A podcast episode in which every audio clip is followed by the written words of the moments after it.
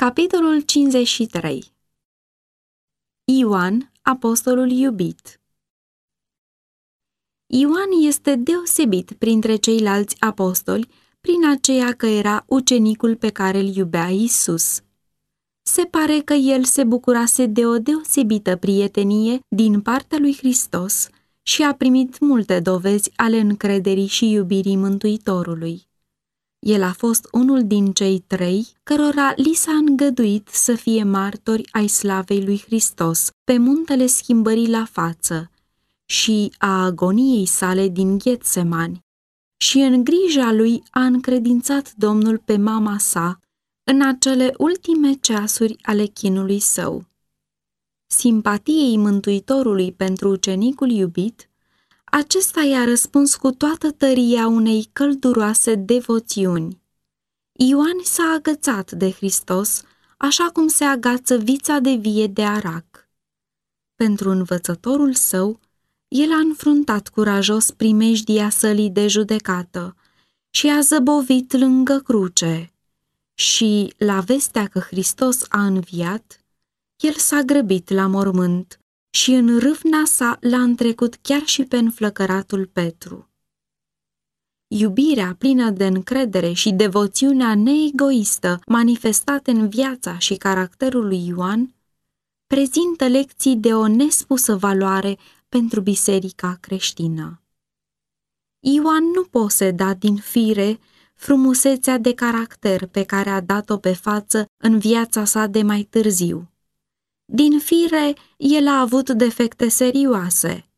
El nu numai că era mândru, dornic de afirmare și ambițios după onoare, dar și impulsiv, plin de resentimente atunci când era nedreptățit. El și fratele său fuseseră numiți fiii tunetului. O fire rea, dorință după răzbunare, spirit de critică, toate acestea se aflau în ucenicul iubit. Dar, sub toate acestea, învățătorul divin a văzut o inimă arzătoare, sinceră și iubitoare. Isus a mustrat lăcomia sa, i-a dezamăgit ambițiile și i-a pus la încercare credința.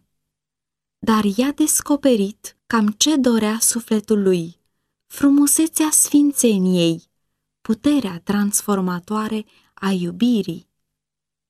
Defectele din caracterul lui Ioan au ieșit cu putere la iveală în diferite ocazii în timpul umblării sale împreună cu Mântuitorul.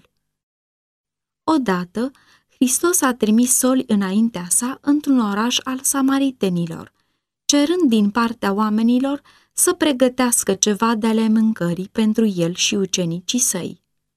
Când Mântuitorul s-a apropiat de oraș, el s-a făcut că ar vrea să meargă mai departe spre Ierusalim.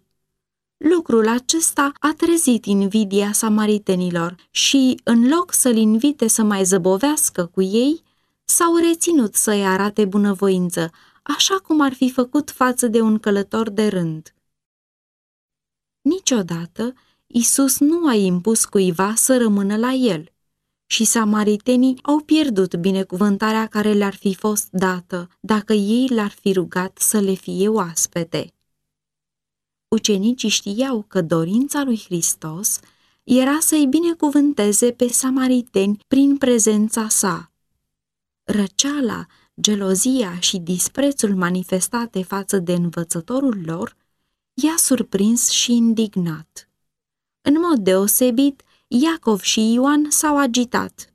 Ca acela căruia ei îi dădeau atâta cinste să fie tratat în felul acesta, li se părea un rău prea mare pentru a putea fi trecut cu vederea, fără o pedepsire imediată. În râvna lor ei au spus, Doamne, vrei să poruncim să se pogoare foc din cer și să-i mistuie, cum a făcut Ilie? Referindu-se la nimicirea ostașilor samariteni și a ostașilor ce erau cu ei, trimiși să-l prindă pe profetul Ilie. Ei au fost surprinși să vadă că Isus se mâhnește din pricina cuvintelor lor și s-au mirat și mai mult atunci când au auzit mustrarea. nu știți de ce duh sunteți însuflețiți, căci fiul omului a venit nu ca să piardă sufletele oamenilor, ci să le mântuiască. Luca 9, 54 la 56 Silirea oamenilor ca să-l primească nu face parte din misiunea lui Hristos. Satana și oamenii mânați de spiritul său sunt cei care caută să silească conștiința. Sub pretextul unei râvne după neprihănire, oamenii care sunt în legătură cu îngerii răi aduc uneori suferință asupra semenilor lor, cu scopul de a-i converti la ideile lor despre religie. Însă Hristos manifestă întotdeauna milă, căutând mereu să câștige prin descoperirea iubirii sale. El nu poate îngădui niciun rival în suflet și nici nu primește o slujire împărțită, ci el dorește numai o slujire de bunăvoie, o predare liber consimțită a inimii sub lucrarea constrângătoare a iubirii. Cu altă ocazie, Iacov și Ioan au prezentat prin mama lor o rugăminte, cerând ca să le fie îngăduit să ocupe cele mai înalte și cele mai de cinste poziții în împărăția lui Hristos. Cu toate că Hristos a repetat de mai multe ori învățătura cu privire la natura împărăției sale, acești tineri ucenici mai nutreau încă nădejdea unui Mesia care avea să-și ocupe tronul și să-și exercite puterea regească potrivit dorințelor oamenilor. Mama, dorind pentru ei locul de cinste în această împărăție, a cerut, poruncește ca în împărăția ta acești doi fii ai mei să șadă unul la dreapta și altul la stânga ta. Mântuitorul însă a răspuns, nu știți ce cereți. Puteți voi să beți paharul pe care am să-l beau eu și să fiți botezați cu botezul cu care am să fiu botezat eu?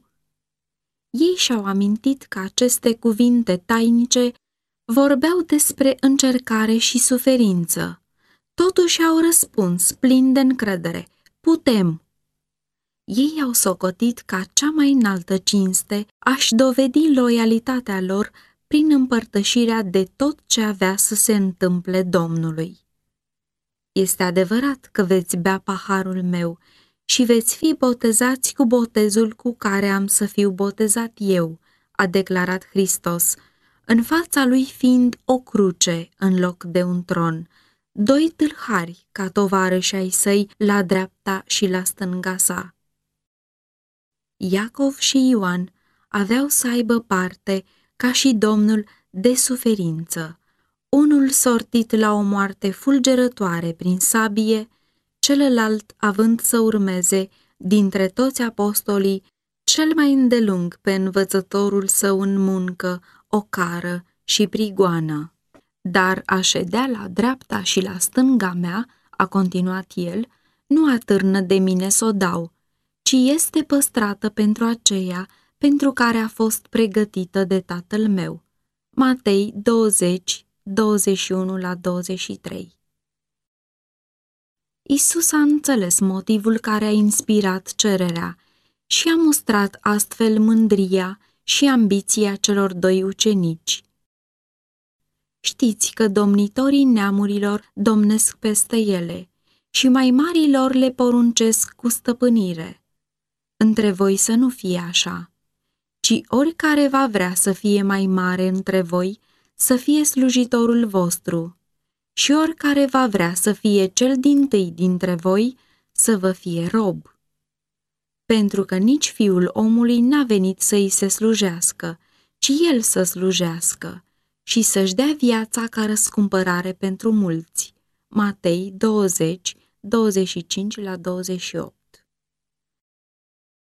în împărăția lui Dumnezeu, locul nu este dobândit prin favoritism, nu este câștigat și nici nu este primit printr-o împărțire arbitrară. El este rezultatul caracterului.